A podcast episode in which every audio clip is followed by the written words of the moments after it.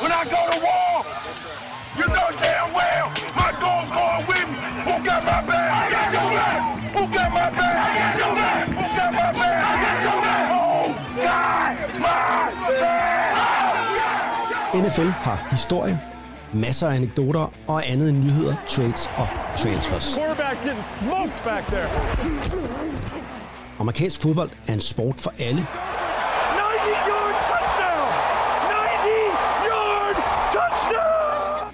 både inde på og uden for banen.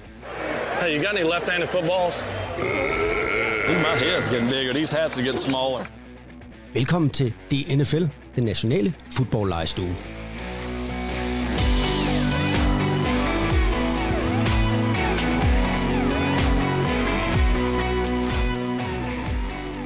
I har flyttet jeres mikrofoner, ellers har I flyttet jer selv fra mikrofonerne. Ja, Ja. du er en Det er fordi, det er mikrofon nazi. man skal have den helt op i munden. Det er lidt, øh, du en mikrofon nazi.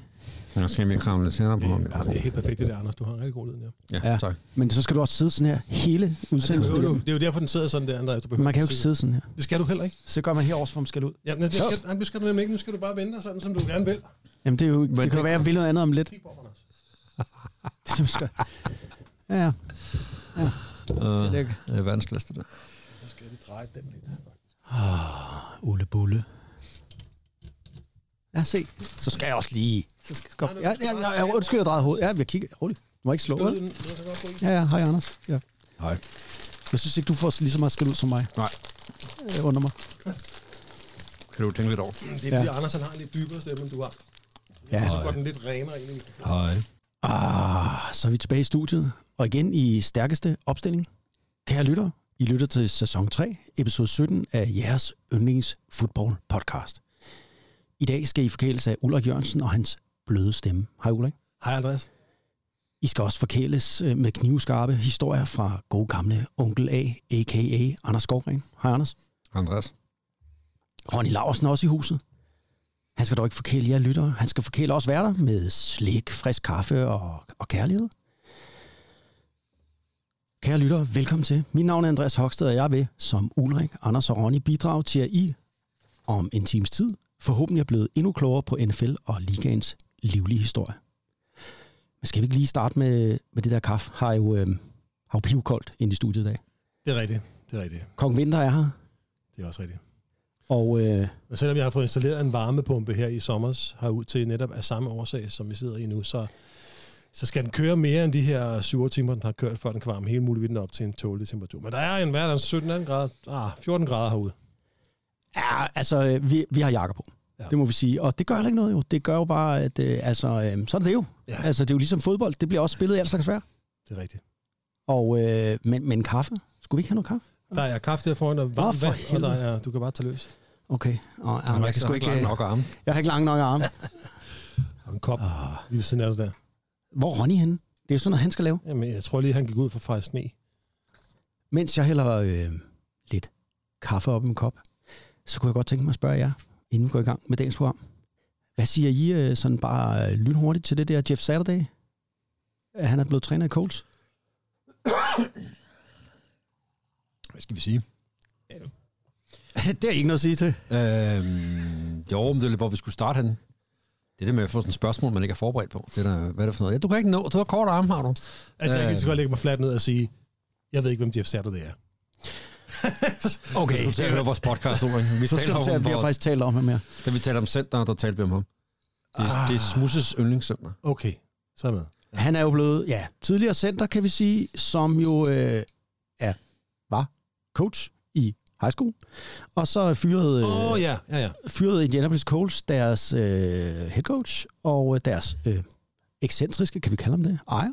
Ja, Han, det så ringede han til Jeff Saturday, fordi ham kunne han huske, han var en flink fyr, og hvad ved jeg, ej, han... Nå, og så blev han hyret. ja. det har jeg faktisk godt hørt. Og det har jo lavet et øh, ramaskrig lidt, fordi der er jo nogen, der siger, hey, der er jo vildt mange hårdt arbejdende assistenter, der knokler op igennem, og så ringer du bare til en af dine venner her, og så er han øh, bare blevet træner for den til den anden. Hvad, hvad, Anders, har du tænkt noget nu? Hvad, hvad, hvad, hvad, hvad er din synsning om det? Min synsning er, at øh, jeg forstår godt dem, der er skuffet over, at, det, øh, at, at man har valgt at gøre sådan. Omvendt kan man jo også sige, at man har et system, hvor, hvor det jo er Ørsag, som ejer af holdet, som er ansvarlig over de beslutninger, der bliver taget for sine fans og, og det produkt der. Så et eller andet sted må han jo selv om det. Jeg er ikke sikker på... Altså nu øh, slog de Raiders, og de var tæt mod Eagles. Øh, så altså umiddelbart har holdet jo reageret godt på, at der er blevet rørt i gryden. Men det er jo ikke det samme, som han er en dygtig head coach. Og jeg tænker også, at de fleste steder, så, så ryger de jo ud igen, dem der, der er konstitueret head coaches efter en anden head coach. Så kommer der jo en høringsproces, så man, man vælger en. Ja, det er vel bare endnu en ekscentrisk skrigmand, der øh, gør fjollede ting med sit legetøj. Nævn, altså Elon Musk på Twitter og sådan noget. Altså, Ja. er, vi, er, det ikke, er det ikke lidt der, vi er? Ja, men omvendt synes jeg Ej, også, jeg vil også være rig og lave mærkelige ting. Det må du ikke for din kone alligevel, altså. Nej, det er selvfølgelig rigtigt. Øhm, nej, jeg, jeg, altså, jeg forstår da godt dem, der er frustreret over det, men det, det bliver det ikke også sådan lidt pigefornærmet at sige, Jo, men jeg tænker bare, at det er også lidt uprofessionelt. Altså, hvis man har sådan en stor organisation, og man gerne vil, det, vil sådan signalere professionalisme, og man skal gøre, altså, og så hiver man bare sådan en eller anden mand ind. For det er han jo, med hensyn til erfaring. Ja. Ja, okay. Men øh, ja, det kan være, det virker jo. Altså, det er lidt øh, ligesom Donald Trump, der, så hiver han nogle folk ind, der skulle øh, stå i, i spidsen for nogle styrelser og sådan noget, når han var præsident, og det var jo øh, sådan alle mulige tilfældige mennesker, han kendte, og den ene sølvpapirhat efter den anden. Men man skal ikke åbenbart ikke øh, kunne noget. Man skal bare kende dem, der har magten. jeg tror, det er lidt en trend, der er i USA på dem, der er på den der fløj. Ikke? Ved I hvad? Jeg Nu tænker, at USA har backet Trump op. Gætter jeg på. Bare sådan. Ja. Altså, anden nu skal, du, nu skal vi jo... Øh, nu skal vi snakke fodbold, skal vi ikke det? Det skal vi. Jeg ved ikke, hvorfor jeg stillede det her spørgsmål. Det blev noget råd. Jeg ved det ikke. Hvem interesserer sig der også for Indianapolis Colts? Det er jo ikke nogen af os, der gør. Vi, øh, hvad hedder det? øh, Ej, vi skal snakke om New Orleans Saints i dag. Det skal vi. Og det, øh, det hold trak vi jo i bowlen, og det var jeg glad for, fordi det er et af de hold, der er lidt krummere at fortælle lidt om, synes jeg. Også en af de der lidt sjovere bekendtskaber i NFL. Det er simpelthen programmet i dag. Vi skal snakke New Orleans, som jeg synes er en helt særlig NFL-by. Så skal vi snakke om Saints historie. Så laver vi nogle punktnedslag i, i historien. Jeg ved, at både øh, du, Ulrik, og du, Anders, har noget lækker guf til lytterne der. Når man nu skal snakke om New Orleans, så bliver man simpelthen nødt til at høre noget jazz. Yes.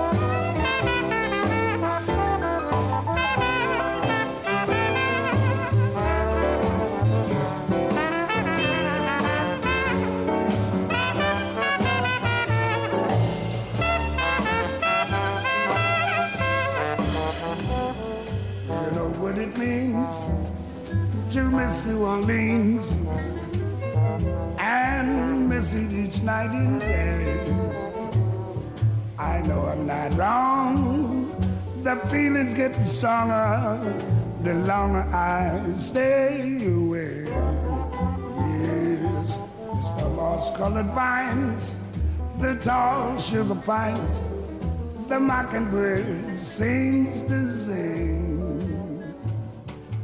Det var Louis Armstrong, New Orleans øh, kendteste jazzmusiker, og øh, jazzen har jo en helt øh, speciel betydning i New Orleans. Øh, ah, det var jo slavernes musik. Det var jo øh, de mørke slaver fra Afrika, som øh, startede jazzen. Og New Orleans, øh, jeg husker, jeg snakke lidt om The Crescent City, The Big Easy, som jo øh, New Orleans bliver kaldt. Og det er jo en by, der er kendt for Mardi Gras, jazz, at de taler fransk voodoo, kravlermad, The French Quarter, Bourbon Street. Altså, det er jo en, øh, en mytisk by, men det er jo ikke en særlig stor by, og heller ikke så stort et NFL-marked. Altså New Orleans, der bor i byen og i forstederne, sådan cirka 1,2 millioner. Så øh, vi er jo lidt mindre end København. Og øh, alligevel så er det jo en, en by, som øh, alle kender i hele verden, og øh, har et øh, NFL-hold.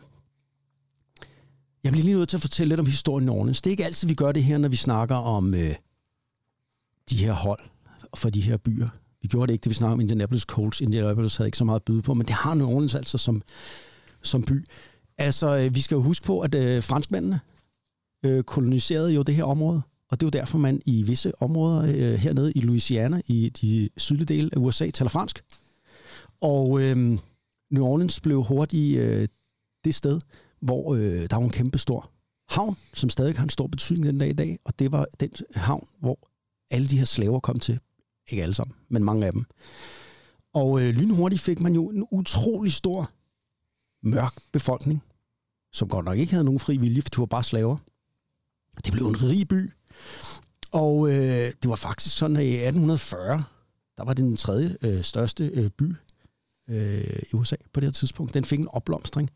Men inden da, så øh, de her slaver, de havde jo selvfølgelig ingen rettigheder, men man prøvede at gøre dem kristne. Og øh, de fik lov til at gifte sig med hinanden, og de blev øh, døbt, det skulle de, og den slags ting. Samtidig så udviklede deres egen musik, jazzen, men de havde jo også selvfølgelig en kærlighed til deres hjemland, hvor de kom fra, til Afrika, til deres egen region. Og der øh, begyndte de jo at dyrke sådan nogle specielle former for øh, mixet religion, kultur blandet, og der er det jo den her blandede dyrkelse af voodoo kommer fra. Ah, det er også spændende, voodoo. Det er Er magi, nogen- det er Er, der, mystisk. er nogen af jer, der har en voodoo-duk? En af, du ved, sådan en af chefen måske, hvor man lige kan sætte en nål i en gang imellem. Jeg havde, jeg jo ikke indrømme det, Andreas. Nej, det er jo selvfølgelig noget af det der, der er med voodoo. Det er jo også det her mysticisme, selvfølgelig. Men altså, nå, vi skal ikke snakke så meget historie. Det der er lidt, altså, det er jo bare for at fortælle, at der er jo, øh, som i syd, altså der er jo en, en stor mørk befolkning her øh, fra Afrika. I 1803, der sælger Napoleon Louisiana til United States of America. Og øh, hele det her område er en stor smeltedil, fordi der er også en masse, der, øh, der kommer fra Mellemamerika og, og, og Sydamerika hertil, så det er en blanding af alle mulige folkeslag. Så begynder englænder og irer også at komme der til, efter at franskmændene de ligesom sælger det. Og franskmændene er der jo stadig, så det bliver sådan en, en, en ah, der kan man snakke om en divers befolkning.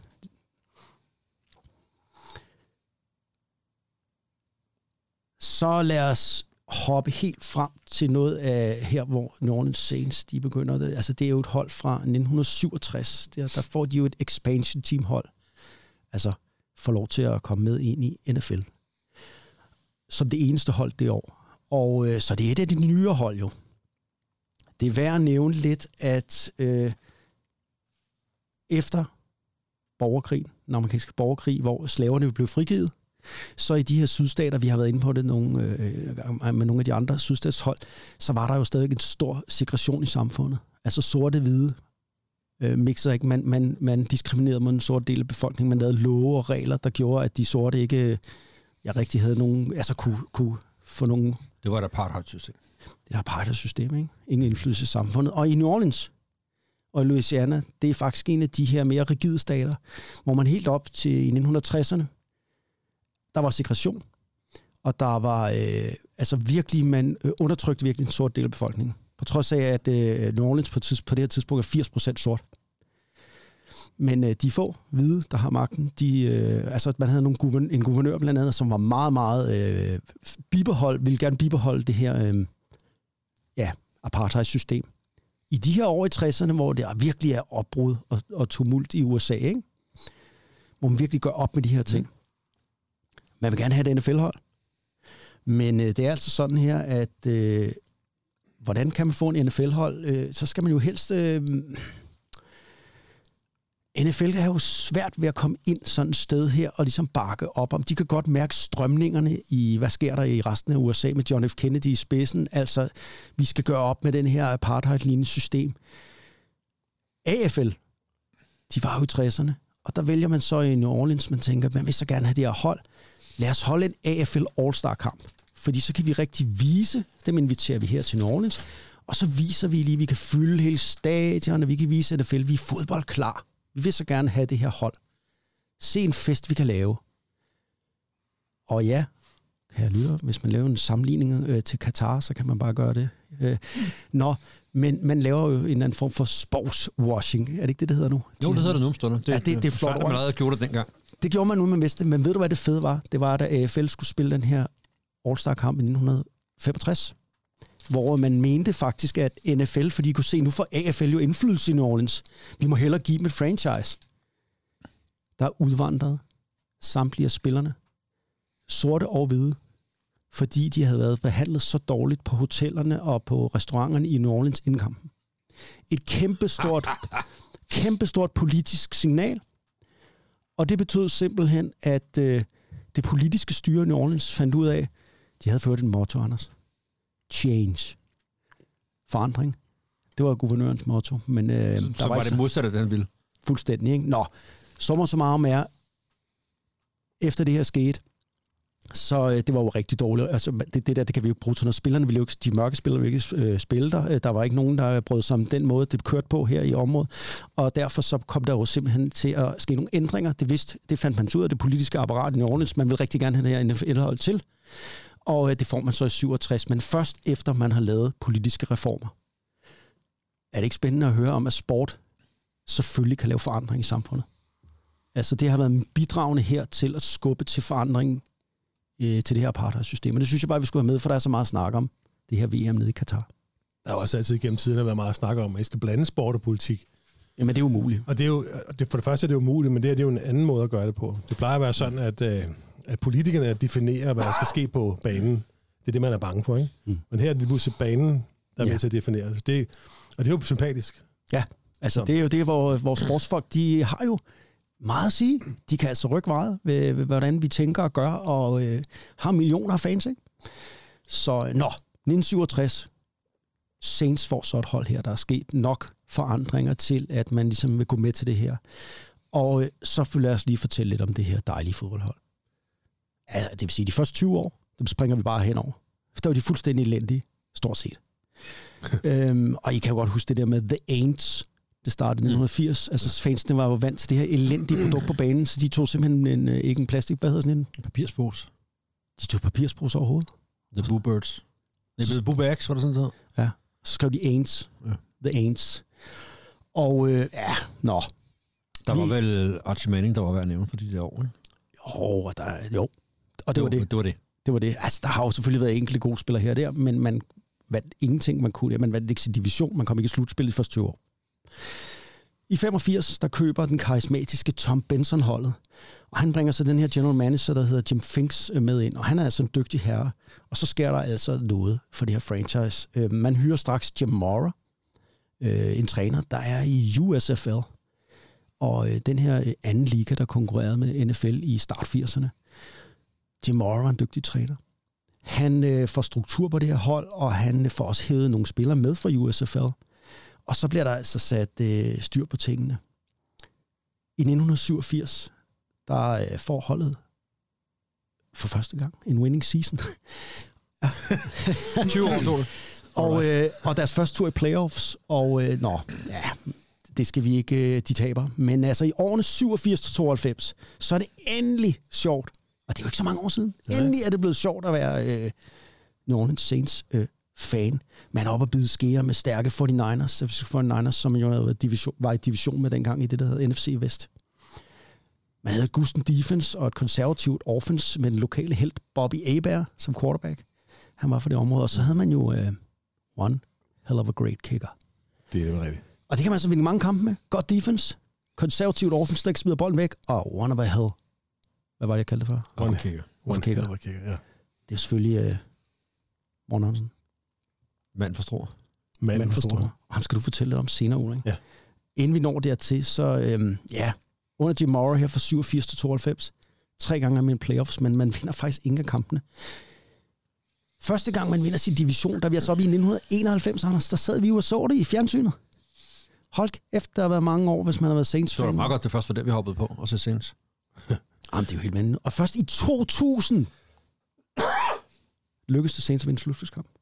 Altså vinde en slutspilskamp. Ja, aldrig vundet slutspilskamp før, 19, øh, før år 2000. Er det rigtigt? Efter 33 år lykkedes det at vinde en, altså, ikke engang en wildcard-kamp, vel? Nej, nej. Ja. Man kan sige, øh, og så, ja, under Mora her fra 87-92, der var de der meget gode, eller der var de rigtig gode. Fra 93 til 2006, jamen der, der var de faktisk ikke særlig gode. Der var det kun de 2000, de kvalificerede til slutspillet og vandt den her ene kamp. Ellers var de faktisk øh, lidt øh, fæsende. Men altså, det er jo først efter 2006, der vender man så skuden.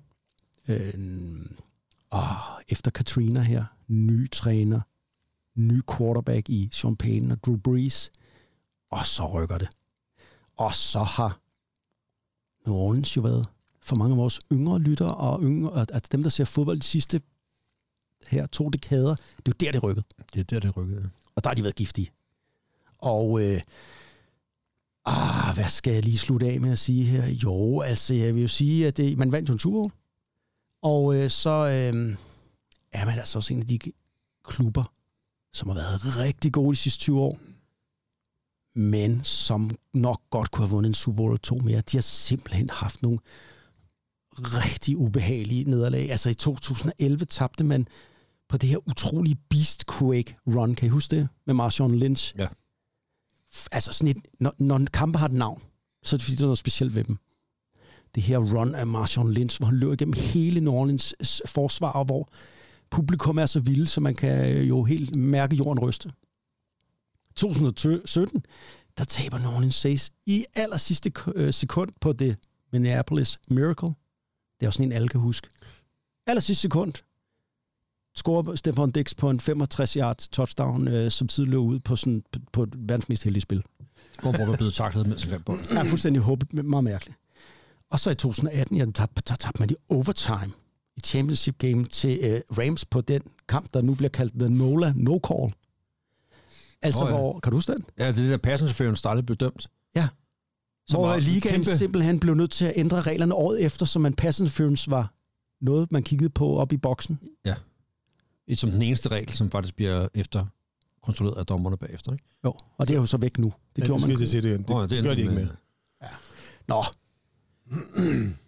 Det var min sådan lynbørge med hensyn til New Orleans Saints. Altså super dårligt de første 33 år. Altså sådan. Så havde man de her år under Jim Mora. Og så havde man Morten Andersen, og øh, han var jo deres offensiv våben. i mange- Det er også det der, når en kigger, undskyld, man bliver så berømt, så han kan få et tv-show, og det slags ting, det sker jo normalt. og det er jo simpelthen, fordi man har en ring over, for sådan er det lidt. Men øh, ah, jeg synes lige, vi skal, øh, inden vi skal høre Morten Andersen, Ulrik, at du skal fortælle os om det, så lad os da lige høre et lille øh, lydklip. What is the Morton Anderson Show? And in just 20 minutes, you'll have this beautiful Cajun chicken.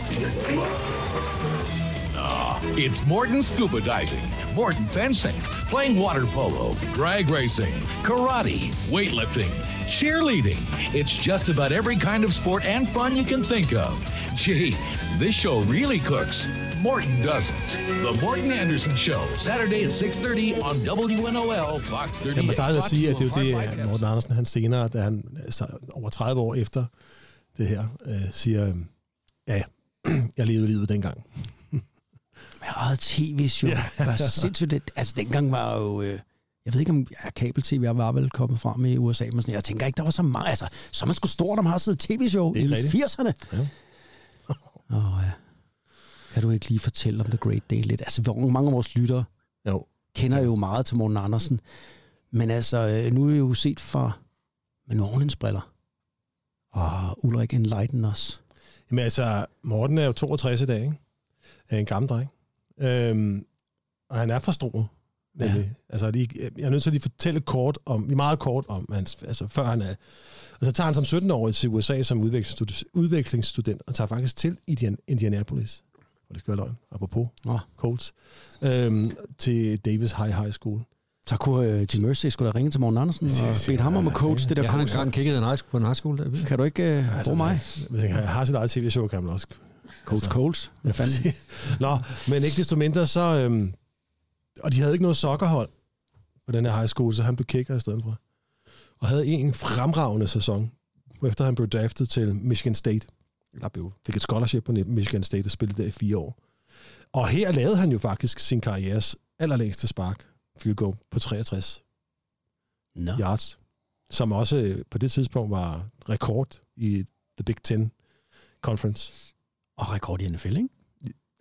Jo, men øh, den Også- det var sparket college på det. Så Det var Ja, ja, det ved jeg godt. Nå, men jeg tænkte bare, det ikke det er Tom Dempsey for Saints Jo, jo, og sparke. jo, det var den gamle øh, NFL-rekord. Det går vel. Ja, det går ja, ja, ja. Nå, men altså, han var jo en, en, en kæmpe stjerne og blev så draftet øh, i 82 af New Orleans Saints og spillede der i, i 12 år.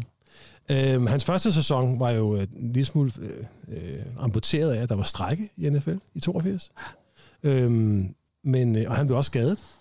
Så han missede 8 ud af sæsonens øh, Blev han kamp. skadet? Han, fik, han, han vred lige på anklen en gang, så han var lige ude lidt der. Han var lige lidt nede. Men øh, Skal man det, så er det jo ikke så dumt at blive det i en sæson, der Nej, er med præcis. afløst på grund af strække. Men det, der var med det, det var, at man jo frygtede, at den her øh, superkicker, som man lige pludselig havde fået ind fra Danmark, at han jo, hvad vil der ske med hans øh, fremtid og nu? Var det en skade, der ville påvirke ham fremadrettet? Mm. Og det var det ikke. Øh, for han, han rejser jo og blev meget hurtigt til en af de mest pålidelige og driftsikre kicker nogensinde i NFL. Øhm, han øh, spillede jo, som du også selv sagde, øh, de første fire år af hans karriere var jo, altså var han jo en verdensklasse kicker på et middelmådehold øh, og nogle gange også under middelmåde. De havde jo ikke en eneste winning season overhovedet Mm. i, i de første fire år, han spillede, og heller ikke før det. Øhm, og så øh, ramlede han jo ind i en træner, der hed øh, Bum Phillips. Mm. Ja. God gammel Bum Phillips. Bum Phillips. Øhm, og Bum var jo, udover at han var, altså, han betydet meget for Saints, så betød han også rigtig, rigtig meget for Morten Andersen. Øh, for han troede på, øh, på Morten, han troede på holdet, havde stor tålmodighed med, og blev også en mentor for Morten Andersen. Så udover at han jo voksede som kicker, så blev han også lige pludselig engageret i, øh, i samfundet omkring sig. Og jeg tror, det mest kendte tiltag inden for øh, velgørenhed, han lavede, det er det, der hedder Kicks for Kids, hvor han jo øh, var med til at samle penge til en øh, til pædiatrisk behandling, altså børnebehandling på hospitalerne.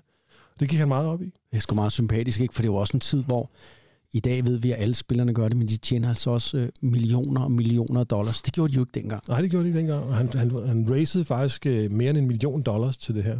Wow.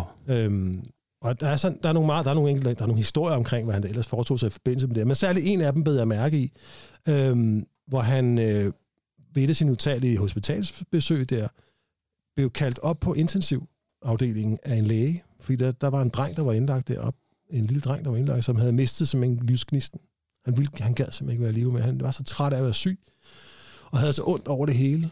Og så øh, går historien på, at Morten Andersen sad nogle timer sammen med ham, gav ham det bedste ord, jeg kan bruge, er en pep-talk på livet. Mm.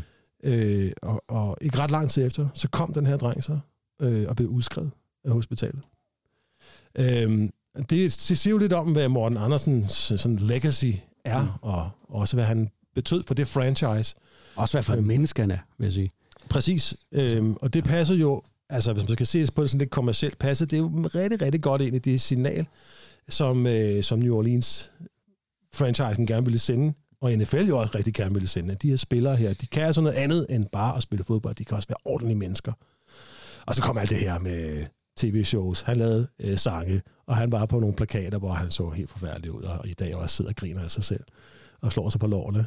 Øhm, men ikke desto mindre, så betød det jo rigtig meget for New Orleans Saints og for Mortens karriere. Øhm, en, en, hvad hedder sådan en, en special teams koordinator, special teams træner, der hed Joe Marciano. Mm-hmm. Yes. Han var dygtig. Han var dygtig. Og han øh, beskrev jo Morten, han var som Mortens træner i, i nogle af årene, og beskrev jo Morten som værende en, øh, med en kæmpe arbejdsmoral. En coolness ud over det sædvanlige, hvilket også reflekterede nogle af de rekorder, han har sat. Og så havde han jo bare et stærkt ben. Han havde så meget power i det ben, at han i de første år af sin karriere jo, uden at måske have vildt, sparket bolden ud af endzone. Og man skal altså huske på, at, så vidt jeg ved, så var kickoff jo noget længere dengang. Ja, og så, så skal man jo også bare huske på, at i 80'erne, der var altså stadigvæk kicker i NFL, der star- sparkede med stiv tog.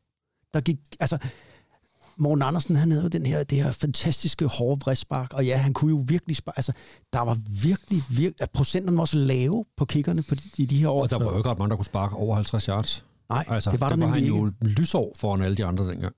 Ja. Han Men endte, jo altså- også, han endte også med at have en karriere øh, på, med over 40 field goals på over 50 yards. Ja. Hvilket er rekord. Og noget af det, der også sådan imponerer mig lidt om, over, Morten, det er jo det der, du fortæller om alt det, han engagerede sig her i New Orleans. Det havde han jo ikke behøvet.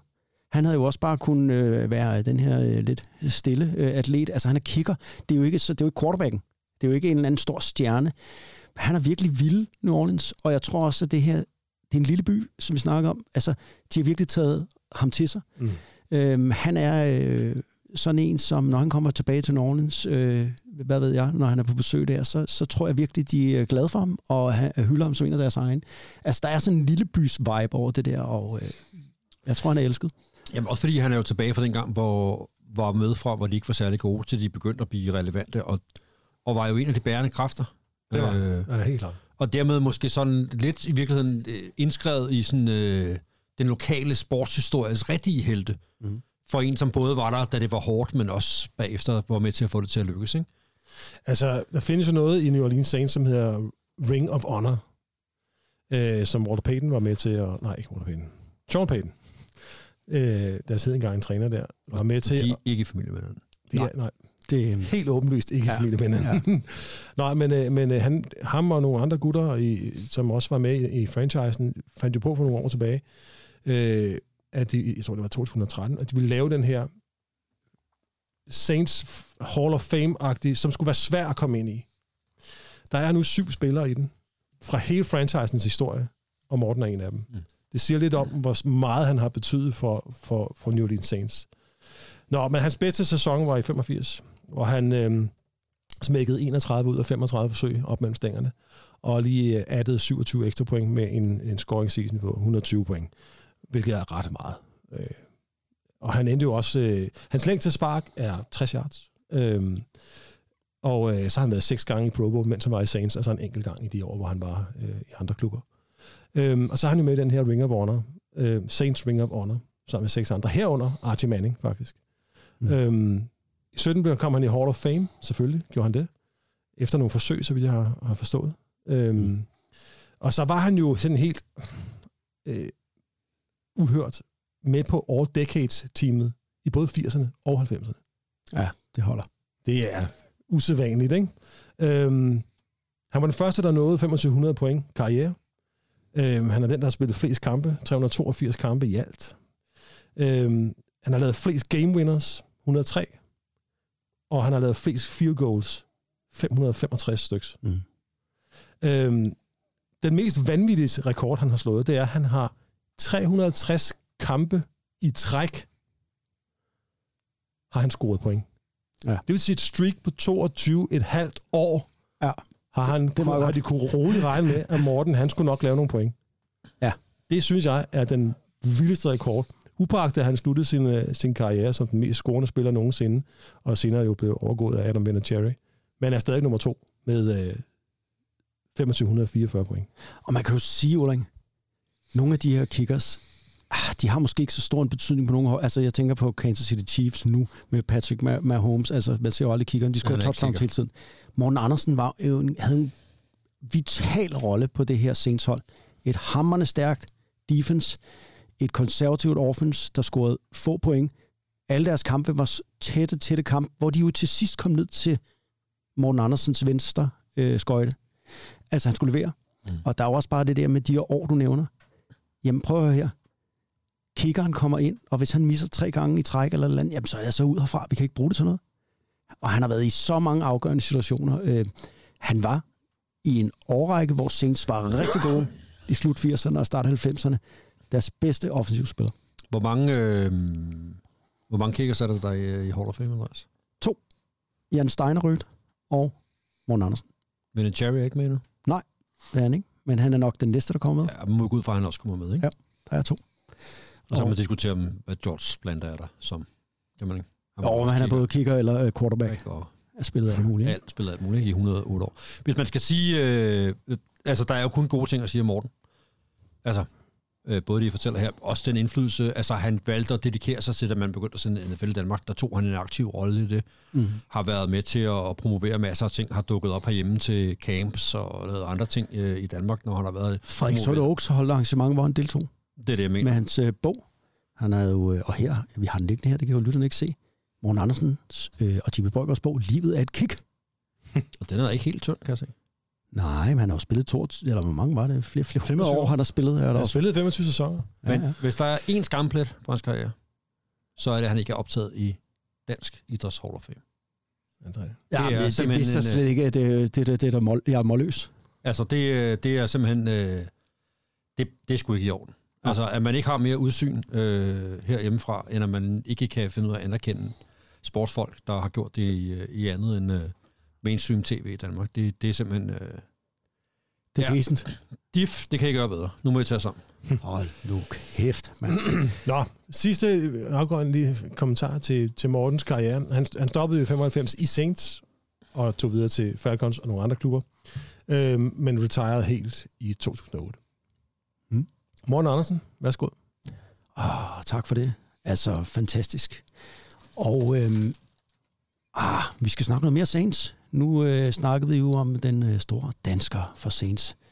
Anders, vi skal snakke øh, en helt anden tidsperiode nu. Øh, ja. Fordi lige, jeg vil lige nævne lidt om, vi snakkede lidt om New Orleans by før. Og øh, alle kan jo huske Katrina. Den store øh, ja, Hurricane Katrina øh, 2005, så vidt jeg ved. Ja. Husker? Du må rette Ja. mig, hvis det er forkert. 29. august. Jeg synes bare lige, jeg vil nævne en ting, fordi det bliver jo en skældsættende begivenhed, også med hensyn til det, du skal fortælle om lige om lidt om Sean Payton og Drew Brees. Ej, jeg skal lige se her i mine papirer, fordi jeg blev simpelthen så overrasket over, hvor voldsomt det var. Altså, 80 procent af byen blev ødelagt under det her og oversvømmet. Og befolkningen faldt med 50 procent i årene efter. Prøv lige at tænke på, hvis halvdelen af København, det er jo en by på størrelse med København, forsvandt, flyttet, fordi hele byen var så ødelagt. Det, jeg lægger op til, Anders, her, det er jo, at du skal fortælle lidt om øh, altså, Drew Brees, Sean Payton og, og det, der sker der, og det er jo om noget vigtigt for den her by og den selvforståelse, men også en eksistens efter Hurricane Katrina. Ja, altså man kan sige, Katrina er jo et, et kæmpe øh, omdrejningspunkt øh, i historien i, øh, i New Orleans. Det var en, øh, en orkan, som, som først var en kategori 5 orkan, men faktisk blev øh, nedgraderet, da den nærmede sig byen. Øh, og den har allerede, øh, den 23. Øh, august, har den allerede øh, hvad hedder det, raseret i øh, Karibien, og man ved, den er på vej, og man ved, den vil ramme New Orleans. Den 29. august rammer den New Orleans, og alligevel er det meste af befolkningen blevet i byen. Altså, det er simpelthen ikke lykkes at få evakueret folk. Den blev nedgraderet til en kategori 3, orkan undervejs, og myndighederne fik ikke ret meget ros for den øh, håndtering af, af hele Cantina-sagen, øh, som der var.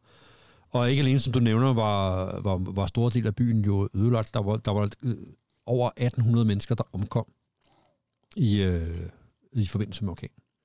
Øh, New Orleans ligger sådan, at det jo ligger ud til den mexikanske golf, og så ligger der en, øh, en sø øh, inde bag ved byen, øh, Lake øh, Pontchartrain, som er et stort, ja, det er en sø, det er et stort vandreservoir, der ligger inde bag byen. Og faktisk er det sådan, at New Orleans ligger under havoverfladen. Ja, fordi det er jo også noget med deres, jeg kan huske, at vi har været der, deres kirkegård. Man kan jo ikke begrave folk, for der er jo vand. Ja. Så det er jo det der med, at det er jo så spændende, altså, de her kirkegård, så det, man bygger ovenpå. Ja, det er ligesom øh, sådan nogle støbte kister, der, der, der Ja. står sådan nogle mausolæer, der står ovenpå hinanden. Ja. er ikke så fedt at have en by under vand, når nu kommer sådan en ja, tidevandsbølge der. Nå, og en ting er, øh, at den jo Eller under havoverfladen. at, at øh, dæmningerne ud mod, øh, hvad hedder det, øh, Karib, det karibiske hav, eller mexicanske golf, ikke, ikke øh, var i særlig god stand, så de gik i stykker. Men i virkeligheden var det øh, en stor del af ødelæggelsen skyldes de diger, der vendte ind mod søen i baglandet, der simpelthen blev revet væk, og så er det søen, der vælter ind over byen. Mm. Så, så det, det er ikke bare der, hvor orkanen går i land, det er faktisk også sådan et backlash fra alt det vand, der strømmer ind den anden vej. Øh, og store dele af byen bliver ødelagt, og øh, mange mennesker søger, øh, søger sikkerhed i Superdome, som jo var Saints øh, berømte hjemmebane, jo, og er det den dag i dag. men på det her tidspunkt jo i flere uger var sådan et nødherberg for, øh, for alle de folk, som var, øh, var hjemløse øh, i, øh, i den Og den klarede det jo. Det var en af de bygninger, der den fik nogle skader, men den klarede det jo. Ja, det Den gjorde. ikoniske Superdome. Ja. Øh, så kan man sige, øh, der var, altså, det blev, stor, det blev politik på høj, højeste klinge, øh, indrigspolitik. Det var øh, George W. Bush, der var præsident. Og han fik ikke rigtig handlet rigtig hurtigt på at sende øh, nødhjælp til byen. Han fik ikke øh, rigtig taget sig sammen til at komme derned, før der ligesom var styr på tingene og sådan noget. Og det blev jo lynhurtigt tolket ind som, at de hvide mennesker der var stadigvæk ligeglade med de sortes liv. Øh, det, det fortalte jo ind i, i hele det narrativ, som, øh, som jo, jo fandtes i lokalbefolkningen, og man følte sig jo øh, betragtet som værende ligegyldige og, og, og Mm. nogen ingen grund til at, at hjælpe. Men hvad betød det for fodbolden? For det er jo det, lidt det, vi skal, vi skal ind på. Og det er jo der igen. Fodbolden kan jo noget. Ja, i første omgang, så står vi jo på, øh, på vej ind i øh, sæsonen 2005, øh, hvor, hvor, hvor katastrofen rammer, altså her i slut af august. Øh, og hvor skal man spille sine kampe henne? Øh, og, og der er noget fra den frem og tilbage, og man ender med at komme til øh, San Antonio, hvor øh, Saints ejer Tom Benson i virkeligheden kommer fra, og startede sin, sin karriere. Øhm, og øh, det næste års tid er der en masse palaver med, hvor skal Saints være hen? Vil Tom Benson flytte, flytte dem til, til San Antonio? Er det dem, der skal flyttes til LA? Fordi på det her tidspunkt er der jo ikke et hold i LA. Eller, eller skal man lave trækket, ligesom NBA lige har gjort, og have kanadisk hold med, så skal de flytte til Toronto. Og det var jo ikke, hvis lige må komme en indskydelse der, man kan jo sige, det er jo ikke bare Tom Benson, der lige pludselig får en idé her, og så, nå, så kan jeg flytte til mig. Det var jo heller ikke sikkert, det kunne lade sig gøre at hold dig. Altså, vi snakker om en by, jo, der er jo fuldstændig oversvømmet, der er ødelagt, hvor masser er flygtet fra. Altså, er det overhovedet øh, muligt at komme tilbage til byen? Det vidste man jo ikke. Nej, det, det, nej, nej, nej det, altså, der var jo alle de praktiske ting i det, men der var jo også... Øh, Altså, ja. er der penge i det også? ja, er der penge i det også? Nå, men altså, er det rentabelt at have et hold der? Det fører til, at øh, der er en masse snak frem og tilbage, og folk vil jo gerne have Saints tilbage. Byen vil gerne have dem tilbage. Guvernøren vil gerne have dem tilbage. Og det ender med, at øh, Tom Benson, øh, NFL's kommissær, som er Paul Tagliabue på det tidspunkt, og guvernøren i New Orleans, sætter sig ned, eller guvernøren i Louisiana, sætter sig ned og bliver enige om at få, øh, at de skal komme tilbage. Og man får øh, i stand til Superdome, så man allerede i 2006-sæson kan spille sin kampe der. Og øhm, i, øh, i 2006, der sker der jo det her skilsættende med, at man, øh, man samler en ny øh, quarterback op. Mm. Det er Drew Brees. Han har spillet i øh, Chargers. San Diego Chargers, som det hedder. Øh, San Diego Chargers har draftet øh, Philip Rivers. Og øh, hans så kontrakt er løbet ud, og han ser ud til at skulle skrive en kæmpe kontrakt med Miami. Mm. Men det viser sig, at han har en skulderskade, der skal opereres, og så vil Miami ikke skrive med ham. Og så ender han i New Orleans. Og øh, det kunne man jo godt tro, at han var sur over. Men han griber faktisk muligheden, fordi her er der faktisk nogen, der vil ham. Og det synes jeg er sådan et... Øh, man ser det tit på de der øh, amerikanske sportsfolk. At det der med at være blevet forarvet af andre. Altså Ja. Brady har jo haft en narrativ altid om, at han blev draftet så sent, fordi alle valgte ham fra. Men her vender Breeson lidt om og siger, her er nogen, der har valgt mig til. Og dem vil jeg også gerne øh, være en del af, og være en del af det, der, der foregår her. Og man vidste jo ikke, altså, man vidste godt, at Drew Brees var en god quarterback. Det havde man set i college. Jeg har faktisk set ham i college live. Og øh, kæft, hvor var han god. Men han var jo lille, og han havde den her skulderskade, og øh, nå, ja, New Orleans tog så en chance med ham, kan man sige. Ja, De vidste ikke, at han var så god. Nej, nej, der var jo så ingen, god der, vidste de ikke, at han var. der, var ingen, der vidste, at hvis han kunne komme så, øh, som over den skade, som, øh, som han havde haft. Øhm, og, og han fik jo, altså, det var jo en al- alvorlig øh, skulderskade, så det var nogle alvorlige operationer, der, der skulle, øh, skulle til. Men han er den, den nye øh, quarterback, og Sean Payton er den, øh, den nye head coach, som øh, går i gang med at bygge holdet op omkring Drew Brees og hans evner som quarterback. Øhm, og der er sikkert en del af vores lytter, der kan huske, om han, det er jo ikke så længe, det er 2020-sæson, var hans sidste sæson, men den her jo lille, lille ja. væver, hurtige, altså hurtige kastende øh, quarterback med, med, med, med et stor spilforståelse, som kunne sprede bolden ud over banen og skabe øh, en, en masse ting. Øh, øh bygge det her passing offense, som, som, øh, som han var rigtig god til. Øh, og øh, det bringer dem jo i slutspillet. Øh, op til flere gange. Øh, i, er det i 2009, de går i championship game? Øh, nej, det er 2008, de går i championship game og taber til Bears. Pas, det kan jeg sgu ikke huske. Øh, det står nok her et eller andet sted. Du har taget noter. Jeg har taget noter, men jeg har taget så mange noter. Ja. Øh, nå, men de, øh, de bliver jo lige pludselig gode, og bliver lige pludselig relevante, og bliver et fast hold i, øh, i, i slutspillet. Øh, og øh, der går jo heller ikke ret mange år, før at de, øh, at de står i Super Bowl. Øh, det gør de efter, de øh, har slået øh, Vikings i championship game. Og så går de i øh, Super Bowl, hvornår bliver det? 44 i øh, Miami. Og øh, hvor de jo slår øh, Colts Mm. med øh, Peyton Manning. Mm. Øh, jo en, øh, en kamp, der er super spændende. Og hvad man kan sige, der er jo det her berømte onside kick, øh, som Saints laver til at starte anden halvleg. Kæmpe sats. Kæmpe sats. Altså, øh, og jo tager fuldstændig øh, Colts øh, by surprise, øh, og gør, at de vinder en, ja, en possession og kan gå ned og score, og, øh, og, og dermed vinder de den her kamp, som Breeze og øh, Sean Payton jo straks øh, dedikerer til byen New Orleans og Ja. til, til, de, øh, til de folk, øh, der er der. Øhm, og så har Breeze og, de, og, og Payton jo, ja, de har jo så været der frem til, øh, til 2020 øh, sammen, hvor, øh, hvor, hvad hedder han, øh, Breeze så stopper øh, på det samme dato, den 14. marts 21, præcis 15 år efter, at han skrev kontrakt med, med byen. Så det var en symbolsk move der. Vi snakkede lige før om Morten Andersen og hans betydning i New Orleans. Når du nævner Sean Payton og, øh, hvad hedder han, Drew Brees, så er der jo ingen tvivl om, at de er elskede i New Orleans, og det er de jo fordi, ikke nok med, at det de kom der i 2006 til byen, der var jo ingen forventninger øh, til det hold her. Øh, alt var jo smadret omkring det, men de gav jo borgerne, der havde lidt så meget i New Orleans. Det er jo også et fattigt sted i USA, det her i syden. Håb, at noget, når de sad der og så fodbold, så skulle de jo ikke tænke over, at øh, de havde det dårligt. Og, og øh, alle de her sociale problemer, de havde. Saints fik en kæmpe stor betydning for genrejsning af det her samfund. Ja, det gjorde de. Håbet. Og, og jeg håbede, de leverede det gode spil på banen, så der var noget at være stolt af. Ja. Men man havde faktisk også, altså i de her to lederskab, som sagde, vi er i New Orleans, vi vil gerne være i New Orleans, vi er stolte yes. af at være Saints.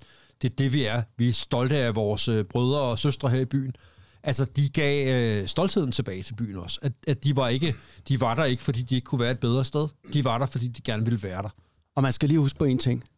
Da Drew Brees får tilbudt den her kontrakt, han skal jo gå hjem og sige til sin kone og sine børn, vi skal flytte til den der by, der er fuldstændig raseret, hvor der er fyldt med kriminalitet, og hvor ja. alle, der har midlerne til det, alle de rige og dem med evnerne, de er flyttet. De er væk. Vi skal bo ud Det er der, vi skal bo. Og han valgte jo at flytte ind i det.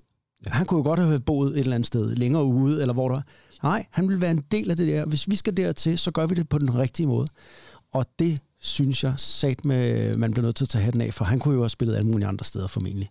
Ja, det kunne helt sikkert. Og, så, og man kan jo sige, øh, i forlængelse af, af de ting, som Morten Larsen gjorde, er der jo også, øh, altså, hvad han ikke har besøgt af børnehospitaler og øh, doneret ja. af penge til øh, genopbygning af skoler og fundraiset for det ene og det andet, og været på øh, forsiden af både det ene og det andet. Altså, han har jo også været NFL Man of the Year ja. for, øh, for den øh, indsats, han har gjort. Og der må man sige, er der nogen, der har gjort en, en helt særlig øh, indsats for sit øh, lokalsamfund, så er det, så er det Drew Brees. Altså, det er en, ja. en unik situation, han har stået i, og han har løst den. Også så der er nogle positive elementer i ens hverdag.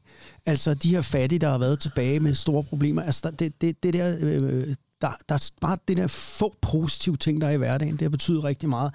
Og hvis jeg lige må kaste ind med hensyn til efter Katrina, altså ja, vi kender New Orleans for sådan et, et spændende sted med Bourbon Street og med The French Quarter og øh, altså det er også et af de mest kriminelle steder i USA. Især efter Katrina. Det siger jo nok sig selv. Hvad har du tilbage? Du har dem tilbage, der ikke øh, kunne, kunne flygte og ikke havde nogen midler. Altså, det har jo været kaldt The Murder Capital i USA i mange, mange år. Faktisk fra 1994, og det er jo endda før Katrina til 2013, mm. der førte man året, øh, hver år øh, USA i flest drab. Øh, det gør man også her i 2020, øh, hvor man lige indhentede Chicago og Baltimore indenom. Så det er jo et rough place. Med, øh, der vælger Drew Brees og Sean Payton også at komme dertil. Jeg øh, vil indrømme, at øh, det er et af de hold, jeg, øh, når jeg ser dem, så holder jeg sgu lidt med dem. De har fortjent noget godt dernede i syden. Ja, men det, altså, det er svært ikke, øh, ikke at holde med dem. Øh, altså, det, det er sgu... Øh, det er en god fortælling. Øh, og, og, og nogle gode folk, der har, der har været der, der har haft en, øh, en betydning. Var det... Øh... Må jeg spørge noget? Ja, endelig, mand. altså, uh, Drew Brees, han er stoppet her efter 2020, ikke? Jo. jo. Bor han stadig i byen? Er nogen, ved I det? Det ved jeg ikke, men det vil jeg tro. Det er faktisk tro, han gør. Og så er et andet spørgsmål. Jeg har aldrig nogensinde helt forstået, hvorfor det var, øh, at Sean Payton han egentlig stoppede som træner. Det kom vist også ret pludseligt. Det tror jeg, der er flere versioner af. Han har jo ikke givet den selv. Han har jo øh, ikke sådan, altså, udbrændthed, øh, men Drew Brees stopper. Ja, okay. Og jeg øh, kunne godt se, hvor er det, vi er på vej hen. Vi har ikke nogen aftager. Vi og så ikke er der hele den der Miami Dolphins-historie, ikke? Jo, Med, øh, ja, han gerne vil dertil. At uh, Tom Brady jo skulle blive medejer af, af Dolphins oh, ja. og være starting quarterback for dem, under betingelse af, at de så hyrede Sean Payton som træner. Og, og de er jo allerede, uh, Dolphins har jo fået en, en straf i, i dele af den der sag, øh, om, om de der øh, tampering-ting, der er foregået der. Så, øh, så der har nok været noget om snakken. Jeg tror også, han var udbrændt. Øh, han virkede, han så sgu lidt træt ud til sidst, øh, og jeg tænker også, at, at det har været et parløb med ham og Breeze, ikke? og når, når Breeze stoppede, så, så var det også naturligt, at han ikke skulle være der mere. Men nu Jeg blev- tror ikke, han var klar, klar til at genopbygge i New Orleans. Så tror jeg, han trængte til noget pause, men jeg tror ikke, han er... jeg tror, færdig. Vi ser, jeg tror, vi ser ham et eller andet sted næste år. Jeg tror også, vi ser ham næste år. Okay. Der er nogen, der trækker den store... Ham og Jeff Saturday. Nej, det kan, nej, jeg tror helt sikkert, at han er tilbage næste år. Jeg tror, at han lavede en, en, en nu ved jeg ikke, foregik i hovedet på men jeg tror, han lavede en analyse af, at de har faktisk været rigtig gode i rigtig mange år, og de har været rigtig, rigtig tæt på. De har haft nogle bitre nederlag i playoffs, og så tror jeg simpelthen, at... Hvad kunne du nævne? Tre-fire stykker, der havde et navn, ikke? Øh, Jo. hvor det virkelig var, ej. Og så, øh, så han, han jo ikke, det har man jo ikke formået at skaffe afløseren til Drew Brees, og det ja. kan vi jo se nu. Saints er jo dårlige igen, efter de 20 år har været gode. Ja, sidst, altså de har vel lidt de sidste par år været lidt som de var i gamle dage. De var gode på defense og, og konservative på offense, var jeg at sige. Altså, Ah, du laver en aflevering til mig. de mangler bare en dansk kicker, sådan. Det kan sikkert skaffes, øh, men øh, vi har jo set dig øh, ponte. Jeg ved ikke, om du kan kigge, Anders. Øh, Det kan jeg ikke. Nej, Jeg så kan jo ikke holde. dig. Jeg har faktisk været holder engang. Men altså, prøv her. Nu siger du jo lidt, og det er jo rigtigt, nu kører de jo lidt defense, og så håber vi på, at det er en lavscorende affære, og så kan klare den her til sidst. Så er vi ligesom over og skal snakke lidt om The Dome Patrol, synes jeg. Ja, det mangler vi jo. Vi mangler at snakke lidt om, fordi vi har jo snakket lidt om Morten Andersen, det er jo 80'erne der, og ah, danskeren. Du har fortalt lidt om nyere tid, Anders, med Sean Payton og Drew Brees, hvor det var rigtig sjovt, og den var betydning i New Orleans. Men så var der jo de der år, hvor vi startede med at se fodbold. 87 til 92, hvor Jim Mora var træner for det her fantastiske forsvar. Man havde fire linebackers. Pat Swilling, Ricky Jackson, Vaughn Johnson og Sam Mills. Der spillede det her 3-4 defense, og de her fire linebackers, de var så uhyggelige. De stoppede alt og alle, at man, øh, man begyndte simpelthen at kalde dem for The Dome Patrol Defense, og det var de her fire, man snakkede om. Og det skal jeg fortælle lidt om nu. Altså, øh, Steve Sitwell hed den defensive koordinatoren, som havde det her 3-4 forsvar. Og det var lavet til, at øh, vi skal hamle op med Joe Montana og San Francisco 49ers, og så skal vi hamle op med LA Rams og Jim Everett og Henry Allard. Han, øh, man regner det i dag som et af de bedste 3-4 forsvar, der nogensinde er lavet. Og det kan man jo kun, hvis man selvfølgelig har de rette spillere til det her. For en ting er, at man har en eller anden strategi og en taktik, men man skal have nogen til at udføre det. Og øh, det havde man her i The Dome Patrol. Altså, de spillede sammen, de her fire linebackers, i syv sæsoner. Det er jo ikke noget, man ville kunne se i dag. Det her er jo før free agency. Fra 86 til 92 spillede de her fire linebackers sammen. De var kombineret i 18 Pro Bowls i de her år. De, øhm, alle fire, i 1992, der blev alle fire Saints linebackers valgt til Pro Bowl. Som de eneste. Der var ikke nogen for nogle af de andre hold. At det er aldrig set før eller siden. Det er også lidt vildt, ikke? Altså, hvem er alle starterne i Pro Bowl? Ja, det er alle dem fra New Orleans Saints. Nå, ja, okay. Øh, øh, sådan er det. Altså, øh, fra 87 her og så til 93, der havde man slet ikke nogen losing seasons, øh, på trods af, at man jo ikke rigtig havde noget offense. Jo, man havde Morten Andersen, og så havde man det her Dome Patrol. I 91, der tillod man færrest point i ligaen, og man lavede flest turnovers, fremtvang flest turnovers. Det er en kedelig en at rende ind i, når man er modstanderhold. I 92, der lavede man, tillod man færrest point, og lavede flest sacks. Altså, det, jeg kan huske det, da jeg begyndte at se øh, amerikansk fodbold. Den der dome der, nede i New Orleans, de elskede det her Dome Patrol, og de larmede, og de, øh, altså, og, og modstanderhold, ikke? De kunne altså bare mærke, fuck mand, vi er på røven her. Altså, det her, det kommer til at gøre ondt, og det bliver, øh, det bliver en lang aften. Lad mig lige dykke ned i de her linebackers. Ricky Jackson, nok den bedste af dem, synes jeg. Den komplette linebacker. Syv gange Pro Bowler. Ført NFL fire år i forced fumbles. Altså, det er en skill. Altså, der er det ikke bare at ramme folk, så rammer man folk så hårdt, så de kan holde på bolden, eller så er det, fordi man kan noget med sin uh, quarterback karate. 128 sacks. Sin quarterback karate. Ja, det der arm, der Ja, lige ja, chopper ja. ned. Øhm, altså, ja, bare lige for at fortælle om Ricky Jackson her. Han spillede jo rigtig, rigtig mange år for Saints. Øh, var skidegod. Altså, bare lige en kamp for college-tiden, hvor han spillede... Øh, i 1980, der havde han en kamp, hvor han lavede 12 taklinger, 3 sacks, forced en fumble, lavede en interception og blokkede et punt. Altså, det, så ved man godt, hvad man med en, øh, en god spiller at gøre. Han spillede for, for Pittsburgh Panthers, og der var han teamkaptajn. Så da Saints fik ham ind der i... Ja, dengang Morten Andersen var ung der øh, vidste man godt, at øh, her... Altså, det er jo det, når man er dårlig, så får man lov til at draft først jo. Så her, der havde man en, en, en rigtig, rigtig god spiller. Han kom også på NFL's All-Rookie-hold allerede, som, ja, som rookie selvfølgelig. Øh, han lavede mere end 10 sacks i seks forskellige sæsoner. Så var der jo øh, Sam Mills. Ham kan Vi jeg også huske. før, ja. Vi har jo talt om ham. Det var en inside linebacker. Ricky Hugh Jackson her var en outside linebacker, strong side. Så har vi en inside linebacker, Sam Mills. Han var lidt ligesom Drew Brees for lille. Altså, øhm, men han var bare hjertet på holdet. Han var motoren på holdet. Han, øhm, ja, han er jo faktisk øhm, i Hall of Fame. Det var Ricky Jackson, han er også i Hall of Fame, jeg nævnte før. Og det fede ved Sam Mills, det er jo, at han, der er en stor statue af ham I Carolina. i Carolina, I Charlotte. uden for Carolina Panthers. Fordi øh, efter hans Saints-tid, så var han til Carolina, og der synes de simpelthen, at han var så øh, fantastisk, så de har lavet en statue af ham. Samme god, ikke? Oh. Altså, øh, Er han, ikke bare, også, er han ikke også øh, øh, den der Saints Ring of Honor? Jo, det er han i hvert fald. Og øhm, det sjove er, at han var, han var jo lille hele livet, kan man sige. Også da han øh, skulle... Altså, han kom på Montclair State College. Det kan der ikke, vel? Nej. Super, super. Så walk-on. så på det her amatøragtige, øh, low-ranking øh, collegehold, øh, der kom han ind som walk-on, fordi det var sådan et, nå, øh, altså, ja. Så blev han så til gengæld i den her liga, de spillede i valgt til den bedste spiller øh, tre år træk i college. Altså, ingen quarterback, ingen running back. 78, 79, 80, der var han den bedste spiller i den her øh, liga her. Så prøvede han at komme ind i en NFL med Cleveland Browns. Det, der blev han released. Han var simpelthen for lille. Toronto Argonauts i CFL prøvede han. Det er ikke ud heller ikke. Så måtte han røge han til USFL. Og der øh, var det under Jim Moore. Han var coach i USFL. Og han så jo så, at den her mand, han var egentlig for lille og kunne ikke se noget. Man mente jo simpelthen, at hvis en, en inside linebacker var under 1,80, så kunne han ikke se, hvad der foregik på banen. Han kunne ikke se over linemensene. Så det kunne man ikke bruge til noget. Men øhm, ja, han blev, fik hurtigt navnet Field Mouse.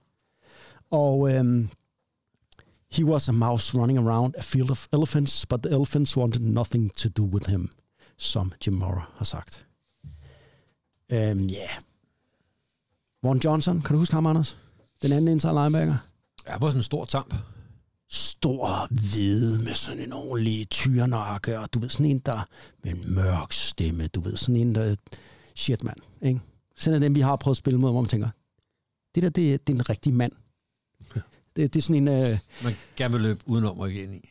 han var runstopperen. Han var ham der, der når du, øh, okay, vil du kaste, så kommer Ricky Jackson, og ham her Pat Swilling efter dig. Løber du, så er Field Mouse, det er Sam Mills, han skal nok få dig nakket, hvor fanden du end er, og hvis du, ah, så alligevel undgår ham, hvis du er heldig, så kommer Vaughn Johnson. Og så går det galt. Og øh, hans, ja, han var jo sådan her inside linebacker. Og den sidste, Ah, Pat Willing. Klassisk øh, smooth pass rusher, som man jo ser så mange af i dag. Har de der gode, hurtige, det gode, hurtige antrit, øh, du ved, alle movesene. Øh, og han var sådan øh, den sidste af dem. 91 lavede han 17 sacks. Øh, altså, Kan I huske, kan I huske, vi var over? Vi har set et spil i Superdome. det er jo det næste.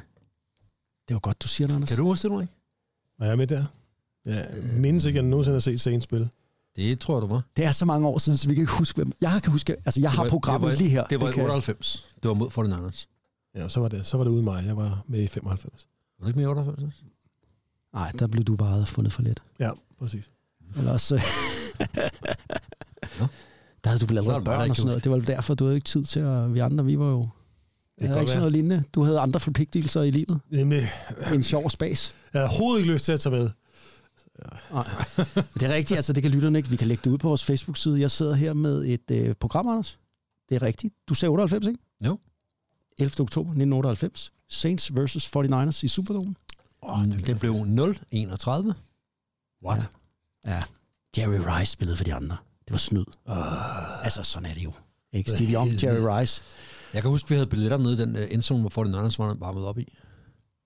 Ja. Og vi kunne, altså, vi sad jo ikke helt nede, men vi gik jo ned, det da de varmede op og stod så langt ned, man nu kunne på, på tilskuerpladserne. Og kunne se øh, dem øve der kaste øh, bolden ned i endzonen. Der var løb Jerry Rice sådan lige dernede for at læse efter. Det skulle da fedt at være på stadion, hvor Jerry Rice var. Ja. Hold Det var da kæft, mega sejt. Det var en kæmpe oplevelse. Du kan glemme noget, Ulrik. ja, det kan Ja, jeg du godt skulle have været med, ikke? Ja. Jeg, vil, jeg ønsker så meget, du var med, så jeg huskede det, som om du var med. Ja, det er, Og der er ingen tvivl om, at i 1998, ikke, der var der ikke noget Dome Patrol, for har man ikke tabt 0-31. Altså, da Dome Patrol var der, der var det jo de der år, hvor man øh, jo blev skære med 49ers. Det her ja. superhold. Og Morten var der jo heller ikke. Han var også rykket videre på det tidspunkt, fordi ellers ja. Han scoret 0 point. Ja. han var i Falcons. Det var jeg. Det er rigtigt. Ah, ja. Ja, for fanden. Det lyder som en mega fed kamp. Eller på papiret en fed kamp i hvert fald, ikke? Det var fedt at være der. Ja. 0-31, det har været lidt ensidigt for os. Superdome er jo gammel. Det er jo en af de her domes, der blev lavet. Det var jo populært på et tidspunkt. De er alle sammen revet ned nu. Men Ja, Superdome står stadig. Og ved du hvad, der er sådan en eller anden accept også i NFL, men i hele USA. Men den der Superdome der, altså skulle den ikke rives ned? Det er der slet ikke nogen, der tør sige.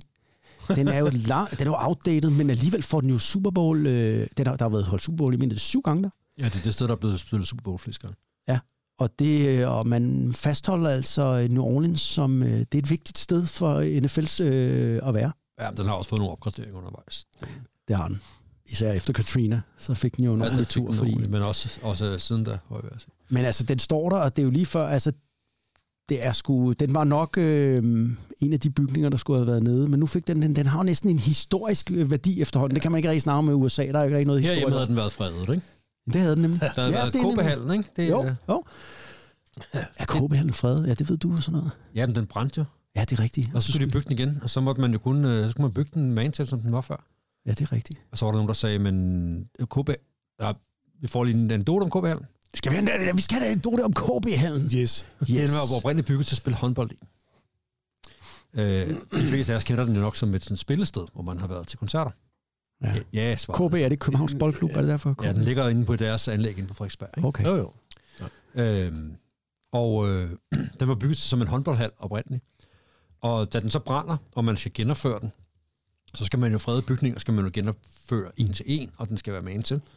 Er der så nogen, der går opmærksom på at sige, men den der er jo bygget til en håndboldbane, som man spillede håndbold i gamle dage. I dag skal der jo være plads rundt om en håndboldbane, for man kan afvikle en håndboldkamp. Det er lige meget, når det er en fredet bygning. Nej, det fik de faktisk lov til. Gjorde I det? Ja, så, Ah, så den, er de blevet, efter.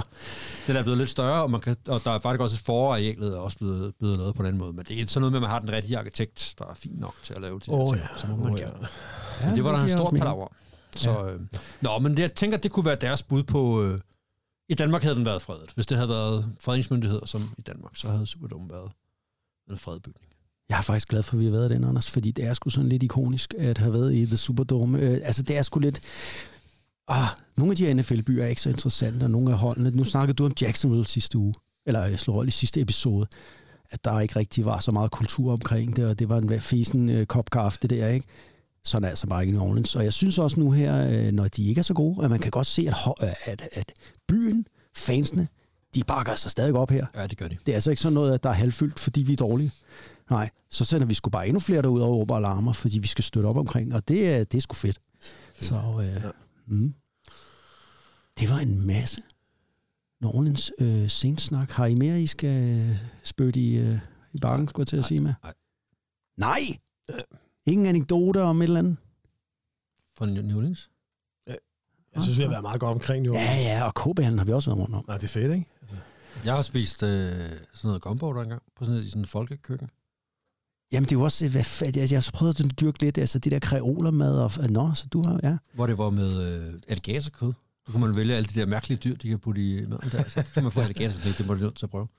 Ja. Det er jo også øh, et helt specielt vibe, og bare lige det sidste, der er så, det er fordi, de har en helt speciel kultur, der, altså, nogen taler fransk, øh, der er den her, øh, ja, gamle historie fra slavetiden, men også det der med jazzmusik, det der med, når nogen dør, så går man jo til, så er det sådan nogle sørgemarsch, og, der, og så efterfølgende, så når man går hjem igen, så er det en fest. Så øh, det har vi jo alle sammen set for alle mulige film og alt muligt. Så bliver der simpelthen, øh, fordi øh, det skal fejres. Den her helt specielle kultur, den er jo, det, det ser du ikke andre steder i USA, det er her. Og så er det også et sted, der er skide varmt dernede sydpå. Så øh, hvis jeg, jeg vil jo godt anbefale folk øh, fra Danmark, der ikke har været, øh, at tage dertil. Men altså, det er jo klart, det er jo ikke et, der, der ligger på top øh, 10 af, du ved, Altså, det skal være, fordi man gerne vil ind og spise, øh, hvad var det, du sagde, jeg kaldte det gumbo mm. hos den lokale og alt det der, ikke? For at se... Øh, Jo, og så skal man lige bruge tiden på at finde ud af, hvad for nogle områder byen man skal bo i, og sådan noget, så det ikke bliver noget snavs, man får ud. Ikke? For det er jo stadig en, en kriminel by, og der er jo virkelig, virkelig fattige områder, hvor sådan nogle blegfiser, som også nok ikke altid er lige velkomne. ah, skal vi lige have sådan en social anekdote med til sidst? For jeg fandt nemlig en ret skræmmende statistik. Du har nemlig helt ret. Nogle steder i byen er der ekstrem fattigdom, og det er jo der, hvor de sorte bor. Det stammer jo helt tilbage fra slavetiden. Altså, det er jo ikke så mange år siden, som man har boet generationer og generationer der. Og øh, bare lige en stat, øh, som jeg øh, fik øh, googlet mig frem, som jeg synes var helt crazy. Det er 97 procent af de øh, anholdte i 2011 var sorte mænd. 97 procent. 91 procent, så kan man sige, det kan være systematisk racisme for politiet, alt det vi hører om, men 91 procent af offrene for kriminalitet i byen er sorte. Så det er black on black crime i de her områder. Så øh, det, er altså, øh, det er sgu et barskt, øh, det er en barsk by også. Man skal ja. lige huske... Den er ikke bare charmerende, den har også sine alvorlige mørke sider. Ja, og så har den jo også lige... Ej, nu bliver vi ved med at ævle om byen. Det er sgu fordi, den er interessant. Den der frivole tilgang. Altså, nogle amerikanske byer, der er alt jo lukket efter kl. 8 og sådan noget. Sådan er det jo ikke her. Man må godt, der må godt være lidt fis og man må godt være fuld i gaden og sådan noget. Det må man jo ikke i mange amerikanske byer. Være intoxicated in public. Det må man her. Nå, Det er lidt løsere. det var nok om Saints. Og nu skal... Nå. Oh, inden vi slutter, så skal vi have bogen. Jeg har den her. Ja, det er bedre med det det gør det end dig. Nej, ja, tag det bare. Ja, men det er fordi, at øh, jeg har øh, Anders er under mistanke for snyd. Og øh, en mistanke er jo bare en mistanke. Den kan jo, øh, må vi håbe. Nå, du gav den selv over til Ulrik. Ja, jeg skal ikke have noget øh, hængende her. Ulrik sidder nu bogen. Hov, den hoppede lige fra op den der, så må det Det jo bliver være. den. Det bliver den. Er I klar? Det hold, vi skal snakke om næste gang, er ingen ringer end Minnesota Vikings. Minnesota Vikings. Sådan, mand. Skål! Det Ja, eller skål, eller hvad? Det, nej, det er så dumt. Nå. Oh, lad os slutte vores øh, New Orleans special af med noget lokal musik. Lidt New Orleans hip-hop fra slummen. Vi skal høre Ghetto Children med Juvenile. Keep swinging, ha' det bra. Lort. Tak for denne gang. And these times we gotta hustle, cause our pockets be hurt. Little niggas wanna get fronted from who got work. Is you ready for that? You wanna watch the buck? Let a nigga know where at, so ain't no stopping us. If you handle your business right, I'ma promote your ass. You bitch out and try to kite, I'ma come smoke your ass. The shit that I'm giving you, they drawing blood to get.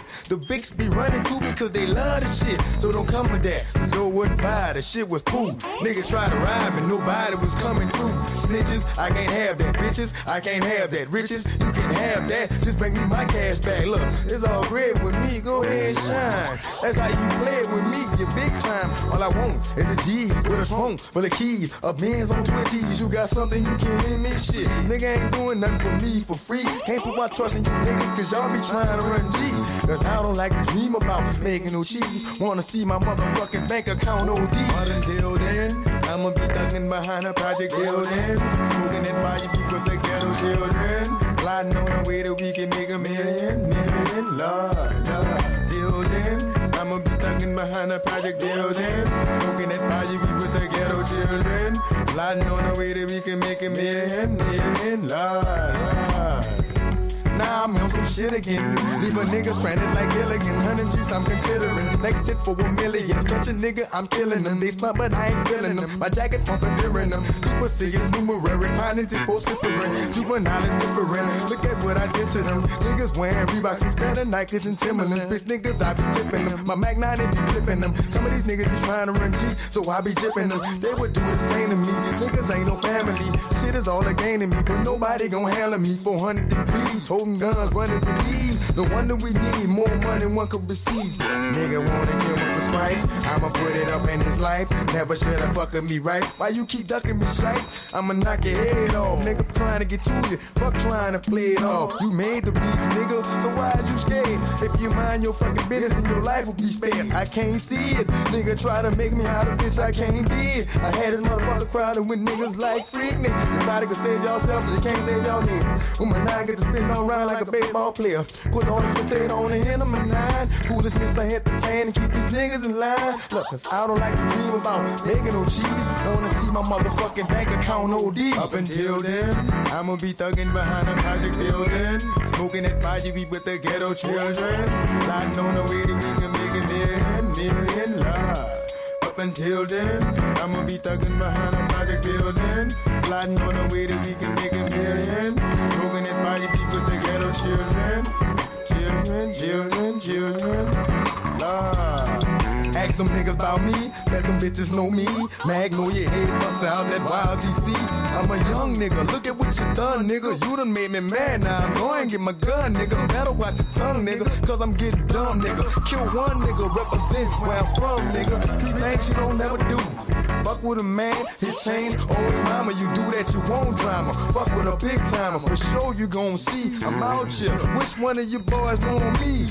I'ma keep it real with you. You say you're a man, I know I'm a man, and I'm ready to deal with you. I'm prepared for the gold tagging, keep my Reebok strapped tight with my Jabos sagging. Nah, I done rocked a couple of keys and I done flipped that two times. I know I'm in the crowd and they gonna pursue mine. I got bills to pay, I can't be playing with you jokers. These youngsters something else now, you bout to different broke you. You can't understand how a nigga my age can hit the streets psyched up, bustin' with the 12 gauge. But I don't like to dream about making no cheese. In the future, wanna see my fucking pockets OD. Up until then, I'ma be thugging behind a project building. Smoking that fire they the no children. Nah.